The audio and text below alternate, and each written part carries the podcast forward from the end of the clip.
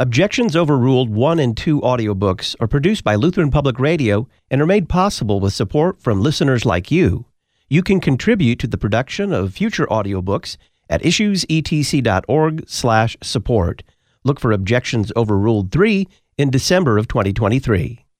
The Bible isn't a reliable historical document. Adam S. Francisco.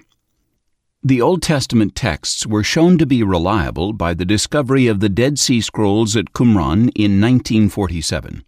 The Qumran texts, dating from 250 BC to AD 50, match the Old Testament manuscripts nearly exactly. Archaeology and extra biblical documents from the ancient Near East back up the existence of many Old Testament people and places. The New Testament writers were eyewitnesses themselves or used eyewitness testimonies. Other documents from the Jewish and Roman world at that time reinforce information contained in the New Testament. The New Testament has more existing manuscripts than any other ancient document. Archaeology also continues to make discoveries that verify the New Testament accounts. Most objections to the Bible's reliability are not based on evidence, but on bias against what the Bible teaches. One of the more common criticisms of Christianity is that the Bible is not reliable. It was written too long ago in an age when people believed anything. Thus, it should not be taken seriously or considered factually reliable, or so the assumption goes. True, the Bible was written long ago in a culture very different from our own. There is no shortage of popular and sensationalist critiques of its authenticity.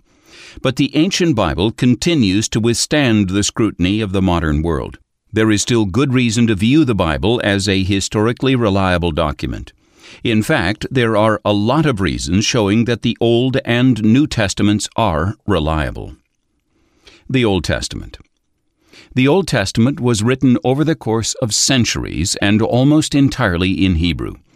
Until 1947, English translations had to rely on manuscripts dated no earlier than AD 1000.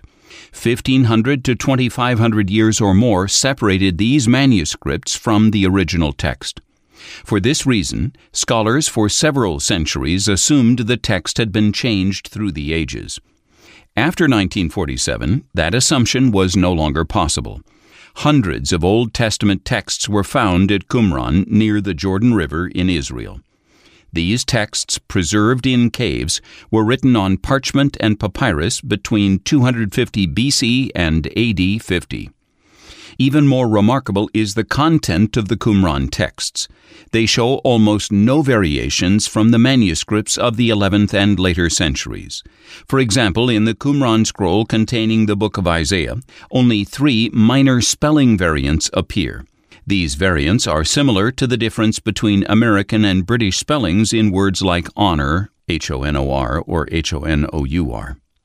They are insignificant to what is described and taught in the text. The Jewish scribes who copied the Old Testament through the centuries were meticulous. We can be confident the text has been very well preserved. We can also be confident that our faithful English translations represent the original texts accurately. What about the Old Testament's content? There are many incredible stories throughout the Old Testament. To be sure, it was written in a world foreign to our own. It's important to remember that the authors chose to record what was important to them and their context, not 21st century Americans. Even so, much of the Old Testament corresponds with a known history of the ancient Near East. That correspondence continues to increase with the discoveries of archaeologists. For a long time, skeptics doubted the names of some biblical figures. They believed King Sargon II and the prophet Balaam, for example, were invented by the biblical authors. Now, those persons have been discovered in other inscriptions, scrolls, and tablets. Obscure places like the land of Ophir have been located, and so has evidence of an assault on the ancient city of Jericho. Whole people groups, such as the Hittites and Horites, have also been discovered. They too were once thought to have been invented by the authors of the Bible. The New Testament. The case for the historical reliability of the New Testament is even stronger. There is, of course, good reason for this. It was written much later than the Old Testament, in the first century AD. This makes the New Testament much more open to historical investigation and verification. Here are some of the strongest reasons we can trust its historical reliability. Many authors of the New Testament were eyewitnesses to the events they described. Those who were not used eyewitnesses as sources of information. The authors claim this for themselves. See, for example, Luke chapter 1 verse 2, John chapter 19 verse 35, 2 Peter chapter 1 verse 16, and 1 John chapter 1 verse 1. The author Papias died 163, a student of John the Apostle, confirms their claims in his description of the authors of the four Gospels. Modern lawyers who specialize in assessing evidence and evaluating sources have carefully studied the New Testament texts. These experts find that the New Testament qualifies as first hand testimony, not hearsay, to the life of Jesus. Moreover, the New Testament was written relatively close to the events it describes. There was no time for myths or legends to creep in. Other first century historians, such as Livy and Dionysius of Halicarnassus, wrote centuries after the events and people they described. A few decades passed between Jesus' life, death, and resurrection and the original writing of the New Testament. This interval is negligible by ancient standards. Secondly, the manuscript evidence behind the New Testament is remarkable. While we do not have the original autographs, there are over 5,700 Greek manuscripts. Add to this Latin, Syriac, Coptic, and other manuscripts, and the number increases to over 25,000. Additionally, there are hundreds of thousands of New Testament quotations in non biblical literature. These documents date from the 2nd to 13th centuries. Even if every New Testament document were destroyed, we could still recover its content based on the quotations in these other writings. In stark contrast to this are the few manuscripts we have for other authors who wrote around the same time. For example, we have seven copies of the work of Pliny the Younger, circa AD 61 to 113, eight of Suetonius, circa AD 75 to 160, and 20 of Livy, circa 59 BC to AD 17, as well as Tacitus, circa AD 56 to 120. It is no exaggeration to say that there are thousands more New Testament manuscripts than any other work or collection of works from antiquity. The only author whose writings come close is the ancient Greek poet Homer, whose Iliad and Odyssey were revered in the ancient world. He wrote 800 years before the New Testament era, so there was much more time to accumulate manuscripts. Still, there are fewer than 2,400 copies of Homer. We can also be confident that the New Testament was faithfully transmitted through the centuries. The period between the original autograph and the earliest extant manuscript is remarkably small for a first century text. It is almost universally acknowledged that a fragment of the Gospel of John dates to about AD 125, P52, or the John Rylands fragment. John, the last of the Gospels to have been written, was probably composed in the 90s. That puts about 30 years between the original writing and our earliest piece of evidence for it. Other early fragments date to the late 2nd century, the 150 years between original composition and the earliest remaining evidence for the text might seem like a long time, but by the standards of ancient history, this is striking. The existing copies of Suetonius and Tacitus are between 800 and 1000 years removed from their original writing. Still, they are our main sources for the Roman Empire in the first century. As remarkable as the number and dating of the manuscripts is the integrity of the New Testament text itself. To be sure, and any Christian defending the text needs to be aware of this, there are thousands of copyist errors and variants found in the thousands of New Testament manuscripts. The overwhelming majority of them, between 70 to 80 percent, are misspellings. An example of this would be the way the name John is sometimes spelled with one nu or two, the letter N in Greek. There are also quite a few variants in the text having to do with the order of the words in a sentence. A scribe may have copied down a sentence and, after checking it for accuracy, realized he forgot a word. He would add it to the end of a sentence. In Greek, this does not change the sentence's meaning. Greek is what grammarians call an inflected language. The subject, verb, or predicate of a sentence are arranged not according to a fixed pattern, but according to the emphasis. For example, you can write, Jesus loved John 16 different ways in Greek. Each sentence would mean and be translated, Jesus loved John.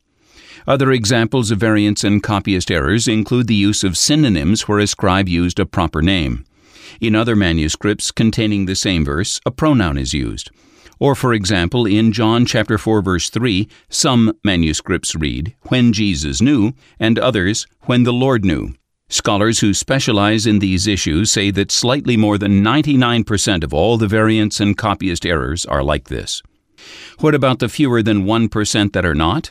There are a few passages in the New Testament that are common in later manuscripts, but not in the earliest ones. The two most significant ones are the ending of the Gospel of Mark, beginning at chapter 16, verse 9, and the story of the woman caught in adultery in John chapter 7, verse 53 through chapter 8, verse 11. Any decent study Bible will acknowledge this in a footnote. Careful scholars have found that these readings are consistent with New Testament teaching.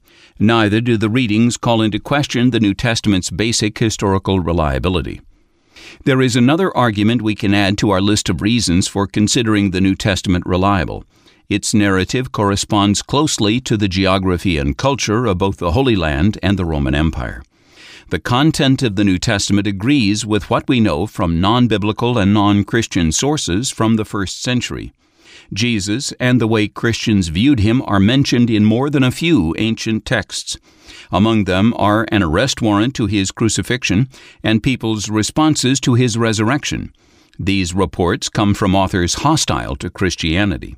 Moreover, Christian accounts of the life of Jesus were wide open to scrutiny by hostile Romans and Jews. Yet not a single criticism has been found from those hostile sources who had the means, motive, and opportunity to level a charge of factual inaccuracy. The correspondence of the New Testament to its historical context is further strengthened by archaeological discoveries.